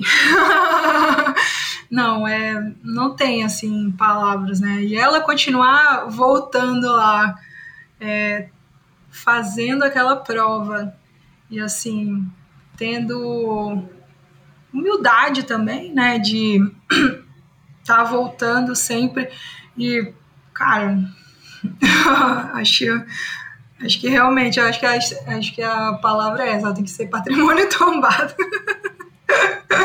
Você, você, você acha que você é, vai ter essa motivação de daqui a 10 anos tá tentando voltar para o Ironman Brasil ou para a Kona, ou o que quer que seja, onde quer que seja que esteja acontecendo, por exemplo, o Mundial, é, eventualmente já como aposentada, né, embora a gente não saiba os seus planos, mas vamos dizer com 50 anos, que aí né, você com certeza vai estar aposentada, você acha que você tem essa motivação? Você acha que você tem essa cabeça para ou essa paixão, essa dedicação ao triatlon para voltar, continuar voltando? E tem muita gente assim, né? Uhum. Que a Fernanda é o expoente máximo, né? A Fernanda é o grande exemplo no mundo, zerou, né? Acho que é o único ser humano. É, ela zerou, zerou o jogo. Mas é, tem várias outras pessoas que ficam, né, que, que, que, continuam voltando. O Ken Gla, eu acho que é um deles, eu não sei agora se ele parou ou não, mas tem outras pessoas que mesmo depois de aposentados da carreira profissional, uhum. elas não largam o osso. Às vezes param por um, dois, três anos, vão tocar a vida em outro aspecto, mas continuam dedicadas a um estilo de vida que era o estilo de vida que define, né? Eu acho que é, talvez o que, o que e eu acho que eu fiz um texto sobre isso recentemente. É, a Fernanda Keller, ela é uma triatleta. Ela não é mais profissional, mas Sim. quem é a Fernanda Keller? A Fernanda Keller é uma triatleta, uhum. né? Ela não é mais um, não é uma treinadora, ela não é uma motivadora, ela não é uma ex-profissional, ela é uma triatleta, né? Então acho que isso é o que melhor define ela. Ela mesma diz isso, teve aqui agora recentemente, antes do Ironman, para participar do, do segundo endorfina dela. Mas é, você se vê né, nessa, nessa longevidade, dessa relação com o triatlon? Assim, eu é, o triatlon, uma coisa que eu sempre que eu penso que eu penso bastante assim com relação que eu a relação que eu faço, por exemplo, com a natação, é realmente que no triatlon eu me vejo é, fazendo durante muito tempo por prazer de terminar uma prova X, de ir numa prova que eu acho bonita, que eu acho o percurso legal, que eu acho desafiador, eu me vejo fazendo isso que eu não me via, por exemplo, na natação. Eu não me via competindo no Master até não sei que ano, não. E no triatlo eu, eu vejo isso. Agora, é, e não sei quantas vezes na mesma prova, e eu já. aí eu já não sei. Esse, esse joguinho aí eu não sei se eu consigo. Mas assim, eu, eu me vejo bastante e eu tenho essa, às vezes, até um sonho assim, falar assim, caraca, eu, vejo alguém passando assim numa prova, no amador, a pessoa mais velha, lá fazendo a provinha dela curtindo, dando tchauzinho, não sei o que, eu falo, caraca, um dia eu vou ser essa pessoa. Um dia eu quero ir numa prova simplesmente pelo prazer de terminar e não de ficar correndo atrás de tempo, potência e não sei o quê. E, e aí sim eu vou começar a escolher as provas a dedo. Ah, eu quero fazer aquela lá naquele fim de mundo lá, porque eu tô afim de, de fazer aquela prova lá, porque diz que a bike é assim assado. Então, ah, aquela ali é muito difícil porque é muito quente. Ah, então eu quero ir nessa aí porque eu quero ver como é que é. Então, assim, eu acho que um dia eu me vejo, se Deus quiser, tendo uma podendo fazer, sabe, escolher, ter dinheiro para viajar e é, poder ter essa liberdade, ter essa liberdade de, de fazer provas bacanas assim, é, pelo prazer de estar nelas assim, sem essa questão uhum. de é, de tempo, de classificar para mundial, não, assim, acho que eu ia até nem ia me importar talvez de, de ficar voltando para a Kona e tal, e sim de fazer provas diferentes por aí e até de várias. Ah, pode ser Ironman, pode ser uma que tem uma distância estranha, ou pode ser provas que, tipo, uma prova que eu tenho muita vontade de fazer que eu nunca fiz. é a fuga de Alcatraz. Ah, legal. Entendeu? E eu nunca fiz. É, deve ser legal, deve Aí, ser legal. tipo, é. sabe, é, eu ainda um dia quero fazer rote, não sei se vai ser como profissional, como amador. Então, assim, tem várias provas que eu quero fazer Andorra, tipo, só porque é altitude, não sei o quê. E eu já fui lá, eu conheço, é lindo, maravilhoso. E eu, e eu sei que é difícil pra caramba. E então, assim, é provas que, que às vezes a gente não escolhe, porque a gente tem um planejamento, que tem que fazer uma coerência, que tem que ter um. que tem que É. começar num lugar e chegar em algum em outro. E aí não dá para encaixar só porque você acha bonitinho o lugar, entendeu? Tem que ser, né? Tem que Uhum. ter ali. É. E aí vai passando batido. E quando você vê, passou 5, 10 anos e você nunca fez a prova. Então, Exato. hum, com certeza, eu me vejo depois fazendo as provas que me der, me der na telha. Legal. É, você. é, eu vou te fazer uma pergunta aqui, um pouco. Vou te colocar numa saia justa. Ixi. Eu fui resgatar a, a nossa conversa de 2018 e nas minhas anotações tinha lá alguns fatos sobre a Pamela. O Instagram, o Facebook e tal, sua comida preferida, torta de limão. Nó. Ainda é? É. Mas tinha lá ídolos. É, Você lembra quem eram seus ídolos? Gustavo Borges. 2018, 2000, Gustavo Borges. E quem mais? Você lembra? É, Javier. Javier Gomes Noia, né? Aliás, ele deu uma sumida, né? Não sei por onde ele é, anda. Ele tava voltando É. agora, pelo que eu. Ele apareceu, né? Parece que ele tava É. lesionado. Mas eu admirava bastante, assim, por ser alguém que eu tava constantemente vendo nas competições e de Uhum. ver o histórico dele, né? Meu Deus, então eu falei, É. meu Deus, esse cara aí é um museu que ainda tá construindo. Patrimônio, é, patrimônio. Caraca, né? Então eu era É. bem fã, assim. Sou. Mas, mas por que, que eu tô tocando nesse assunto antes da gente encerrar aqui, que eu vou deixar você voltar para suas férias? É, você é, nomeou, eu não sei se foi isso na, na- na- no Trisport Magazine, eu não sei onde que eu peguei isso, talvez possa ter sido, eu não sei. Ou numa entrevista que você deu, eu não sei. Mas você citou dois homens, né? Sim. Você não citou nenhuma mulher. E, e, e- e eu tive refletindo bastante é, esse ano a respeito do, do endorfina e a relação de convidados e convidadas. Né? Eu comecei com a Fernanda Keller lá em 2017. E de repente eu começo a olhar, cara, é homem, homem, homem, homem e uma mulher. Homem, homem, homem e uma mulher. Homem, homem, homem e uma mulher. E eu adoro conversar com as mulheres, né? Eu, eu tenho duas meninas em casa, minhas duas filhas, eu sou super fã das mulheres. As histórias das mulheres são para mim, não é que são mais legais, vocês contam de uma história que me, me empolga mais do que é, a maneira como os homens contam, né? Vocês são mais emotivas, vocês são mais é, passionais, então isso acho que fica mais legal para ouvir histórias e para levar conversas como a gente está tendo aqui. E aí, esse ano eu resolvi mudar isso, né? E aí eu tô me policiando, então tô dando esse protagonismo para as mulheres aqui no Endorfina, mas eu recebo muita sugestão de, de, de ouvintes, né? É, eu não consigo prestar atenção em todo mundo e toda hora de, de várias modalidades, como eu tenho tra tentado trazer aqui no Endorfina, mas muitas mulheres me sugerem homens. Né? Então, muitas mulheres. Tem mulher que Pra às vezes sugere dois, três está homens. né? Tipo, E aí eu fiz um comentário outro dia com uma ouvinte que me sugeriu dois homens. Não, eu tive uma ouvinte que me ligou para sugerir um homem sim. que tinha acabado uma ultramaratona na Grécia, só que ela também tinha acabado, só que ela sugeriu o homem. Sim. E eu, e eu descobri depois, tanto é que eu vou gravar com ela, a Odara, um dia eu vou gravar com ela, né? É, E aí eu fui, por curiosidade, como esse assunto está na minha cabeça, por curiosidade eu fui ver na pauta de 2018 que você sugeriu dois Ah. homens, né?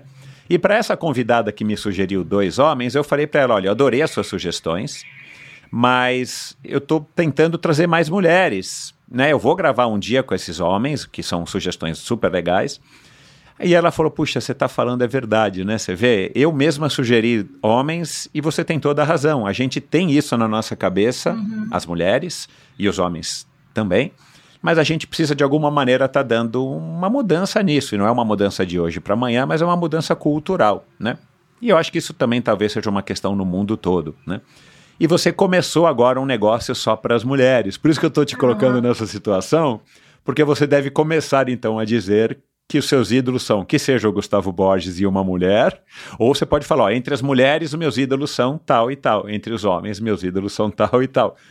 Porque é, é sutil, e aí talvez a nossa eu não sou da mesma faixa etária que você, eu sou bem mais velho, mas assim, talvez a gente ainda venha, você ainda venha também de uma cultura onde a verdade é que a gente é bombardeado aqui e ali, talvez no Instagram, não sei se o teu aparece mais mulheres do que homens, mas no meu com certeza aparece mais homens do que mulheres, no meu Eu feed. tento seguir, eu até é, tenho seguido, assim, né, mulheres, tipo agora, é, recentemente eu comecei a seguir a, a menina do levantamento de peso que teve agora medalha é, no PAN, que eu já, inclusive, esqueci o nome dela. Mas, tipo, eu sigo algumas. Tipo assim, as meninas do skate, eu não sigo os homens, eu sigo as meninas do skate. Aí, tipo, é, em, da, da outras meninas que eu tinha Rebeca. passado a seguir. Exato. Então, tipo assim, é, o Gustavo Borges, quando eu, eu falo assim, eu era. Eu lembro que eu era, tipo, eu tinha. Eu acompanhei a primeira Olimpíada que eu acompanhei foi a de 94, né? Que eu fiquei fissurada. E, e as medalhas eram masculinas. E você vê a torcida, né? Então, assim, quem eu, eu fiquei fascinada pelo Gustavo Borges. Então, assim, era alguém que para mim era, né? E assim, depois eu lembro de eu ter essa. De eu, come, de eu ter essa coisa assim, tipo, nossa, essa menina é muito boa, já era Flávia Delaroli. Mas é, já é depois. Muitos muito anos depois. depois. Inclusive, ela. Eu cheguei assim, antes dela ser isso tudo, de competir numa mesma competiçãozinha assim, então eu falava, nossa, essa menina aí vai ser muito boa e tal, e era a Flávia Delaroli. Então, assim, já era muito tempo, já era um tempo, assim, né, depois que ela começou a, a, a dar os resultados. Então, assim, acho que é um, até tem um depoimento, acho que da Marta, né, que falou assim, cara, eu fico feliz de hoje as meninas poderem ter como ídola eu que sou uma mulher, porque eu tinha como ídolo só homens, a gente não, eu não tinha como admirar outras mulheres, porque não tinha, você não via, então... Exato. Então, acho que é um pouco isso, assim, e até mesmo a gente é, que vem ainda, que está vendo essa transformação, a nossa, nossa cabeça ainda não, não conseguiu fazer essa, essa troca. Mudança. Porque a gente, é. eu, pelo menos quando era criança, eu via muito esporte masculino. Eu via muita coisa na TV masculino. Eu, eu era uma nadadora em que os vizinhos falavam para minha mãe que eu ia ter corpo de homem, porque eu era nadadora. Nossa, isso é horrível, é verdade. Entende? Ainda tem isso, esqueci. Eu, eu era pequenininha e as pessoas palpitavam para minha mãe falando assim: ai, tira ela da natação, ela tá ficando com o ombro muito largo, é masculino. E é. então, assim, é uma outra época. Então, assim, como eu vim trazendo esses ídolos, né, de criança que a gente faz, eram ídolos homens. E depois, é, vendo também, assim, eu comecei no triatlon e, e eu acompanhava as provas masculinas. E aquela coisa assim também, né? Eu, querendo ou não, as, quando eu tô competindo, eu não gosto de botar nenhuma mulher no pedestal. Eu admiro, eu não gosto de botar no pedestal, que é porque senão eu nunca vou chegar lá. então, eu falo assim, cara, eu não vou fazer aquela mina parecer um, um, deus, senão eu nunca vou chegar lá, né? E aí eu, ficava, eu tinha um pouco isso, então, tipo assim, não, é, sou fã do fulano, mas da Beltrana eu admiro, mas eu quero chegar lá. Ela, ela, ela não, ela não é muito melhor do que eu, não, Gostei. sabe? Essa coisa meio de competitividade. Mas realmente, uhum. assim, em outros esportes, só agora que você começa, tipo assim, então assim, eu tenho várias mulheres que eu admiro em outros esportes, mas é, você eu ainda não tinha. Agora que você falou, eu lembrei eu lembrava exatamente quem eu tinha falado, é, mas eu você, é muito louco isso, tipo, eu, eu também vou com certeza é, me policiar assim, mas e tipo, porque cara, tem muita mulher com com resultados surpreendentes. Às vezes a pessoa fala, cara, você não tem noção das coisas que você fez. Não, eu falei, não, não tem. Talvez terei. Talvez não, é. não, não me acho. Vai, não vai ter. Acho, não, você vai ter. um tudo, dia você não. vai então, ter. tipo, aquela coisa assim que eu sei ainda, né? Mas isso é real, realmente. Falei dois homens. Estou. Ó, então eu não vou, eu não vou perguntar quem que quem que é a sua ídola, não vou te colocar nessa saia justa, mas vou te fazer uma pergunta parecida. Se você pudesse escolher é, uma mulher para você poder passar um dia vivendo ela em qualquer situação, quem que você escolheria e em qual dia da vida dessa pessoa, ou momento, né? Pode ser do esporte, fora do esporte, não, não interessa. Mas uma mulher, assim, quem que você poderia, tipo, trocar? Olha, agora eu vou entrar no corpo da fulana e vou, sei lá, Ah, viver aquele momento específico. a Poliana Okimoto voltando a competir um os Jogos Olímpicos em casa no Rio de Janeiro e recebendo a notícia que ganhou a medalha.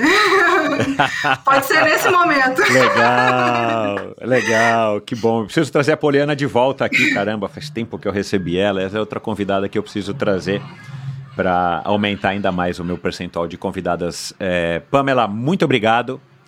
Parabéns pela jornada, parabéns pelo ano, parabéns pelos últimos anos, parabéns, parabéns pelo conjunto da obra da sua carreira até aqui. E a gente segue, então, eu como um fã e o ouvinte que está acompanhando também, que é teu fã, a gente segue aqui torcendo e, acompanhando a sua carreira nos próximos passos, sejam lá quais eles forem, e a gente espera te ver competindo de novo no Ironman Brasil ano que vem, né? Não vá decep nos decepcionar, sem pressão, Sem pressão. mas é muito legal te ver correndo lá. Mas é muito legal te ver correndo lá, porque é o nosso Ironman, é o que mudou o Ironman no Brasil e, e você hoje é o nosso maior ícone da modalidade. e é isso, então. Muito obrigado, adorei. Vai lá agora voltar para os seus, pros seus últimos dias de férias. Obrigada, muito obrigada. Foi uma delícia estar conversando aqui mais uma vez. E agora três, vou pedir música. Olha lá. obrigado, Pamela. Saúde para você. Obrigada. Bom final de Tchau, ano. tchau. Tchau. E é isso, espero que você tenha curtido também essa conversa aqui do Endorfina Podcast com a, com a Pamela de Oliveira, um especial, porque é a terceira participação da Pamela. Finalmente, né, eu, eu faço aqui a meia-culpa, o Daniel de Oliveira participou já três vezes, inclusive uma delas com o Henrique Avancini, foi um episódio muito legal, mas o Daniel já havia participado três vezes e agora finalmente eu coloco mais uma de Oliveira para participar três vezes e uma mulher Nesse caso, né, tenho que fazer aqui o meu papel e com o maior prazer e maior orgulho. Então, espero que você tenha curtido esse especialíssimo. Quero aqui agradecer a Probiótica, patrocinadora especial aí desse episódio, e a Pink Chicks, que também são patrocinadoras e apoiadoras do Alma Tri. Então, é, você ouve os dois primeiros episódios da Pamela no seu agregador de podcasts, aqui mesmo, onde você está ouvindo esse. Ou se você quiser ouvir o da Pamela, acho que o primeiro tem, não tem no YouTube, tem só versão de áudio, e o segundo acho que já existe com versão de vídeo. É, 2021 já tem uma versão de vídeo no YouTube. Então vai lá no meu site, endorfinabr.com, a melhor maneira de você ir para o meu canal no YouTube, clica lá no íconezinho do YouTube e você vai ser direcionado para assistir aí na televisão da sua casa, no seu escritório, onde você quiser assistir, no canal, no, no canal Endorfina TV com o Michel no YouTube. E a gente falou aqui da Janaína, que é nutricionista da Pamela, já passou por aqui, e a Fernanda Keller, que já passou por aqui, como eu falei no primeiro episódio. E no episódio agora especialíssimo, faz né, algumas semanas antes de ir para a Kona na sua vigésima participação. É, não se esqueçam de dar um alô para Pamela no, no Instagram dela, Pami Oliveira. E se você quiser assistir a live da Pamela com a Talita Saab, tô sempre confundindo o nome da Talita com a Talita Saab, vai lá no Instagram, Almatri, tá lá o post, acho que tá fixado, ela bateu um papo agora recentemente na semana, no- na segunda-feira, né, para quem estiver ouvindo esse episódio no sábado.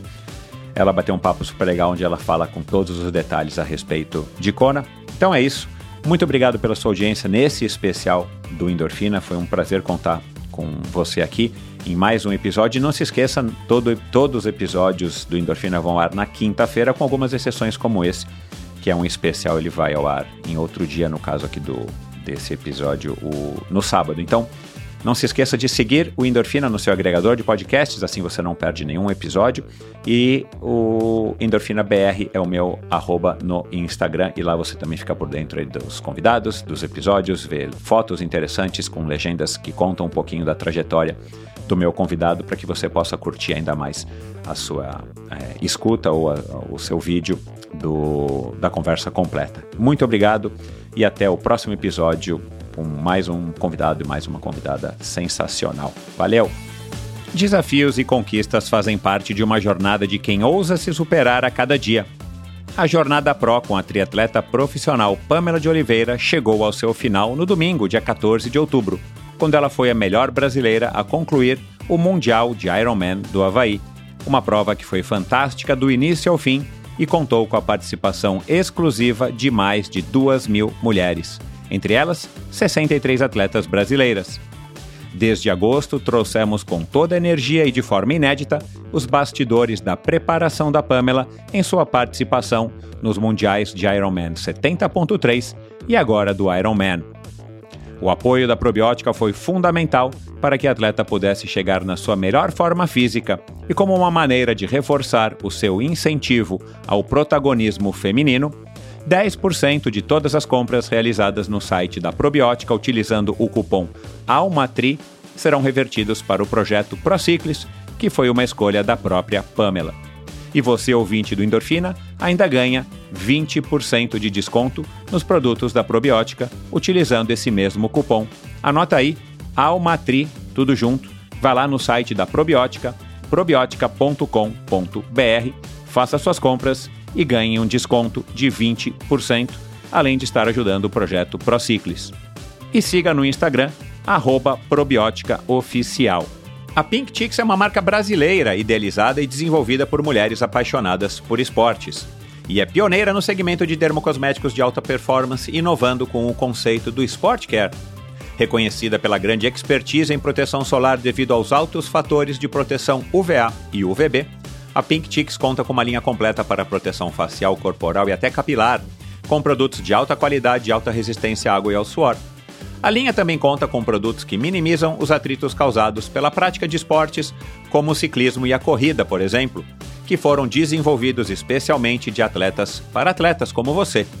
O diferencial da Pink Chicks está na união da proteção de alta performance, beleza e multifuncionalidade ela conta com uma linha completa de maquiagem com proteção solar e resistência à água e ao suor. Os produtos possuem fórmulas veganas, sem parabenos, são fáceis de usar, têm um sensorial muito agradável na pele e podem ser utilizadas já a partir dos dois anos de idade. Viva o movimento! Quer conhecer um pouquinho mais o DNA, o que, o que fez surgir a marca Pink Chicks? Ouça o episódio 311 com a Gisele Violim, aqui no Endorfina mesmo onde ela conta como que surgiu a ideia da marca, como que ela e mais suas duas sócias fundadoras idealizaram e criaram essa marca que tem estourado, que tem feito um grande sucesso, principalmente entre nós praticantes de atividade física. Então vá lá no episódio 311 do Endorfina Podcast e conheça um pouquinho sobre a Gisele Violim. E aproveite para utilizar o cupom especial Endorfina Pink para ganhar 10% de desconto. Vá no site agora mesmo pinkchicks.com.br barra endorfina. Faça suas compras, coloque no campo de cupom de desconto a palavra endorfina pink tudo junto e garanta automaticamente 10% de desconto. E no Instagram, siga pinkchicksbrasil para ficar por dentro de todas as novidades e de maneiras de utilizar os seus produtos da Pink Chicks. Obrigado por ouvir esse episódio do Endorfina. Acesse o endorfinabr.com Vá no post do episódio de hoje para conhecer um pouco mais sobre o meu convidado e alguns assuntos abordados em nossa conversa. Lá você ainda encontra todos os episódios do Endorfina. Siga o Endorfina BR no Instagram e confira imagens inéditas e inusitadas dos meus convidados. Participe enviando comentários e sugestões. Se você curtiu, colabore assinando o Endorfina no seu agregador de podcasts preferido e compartilhando com seus amigos.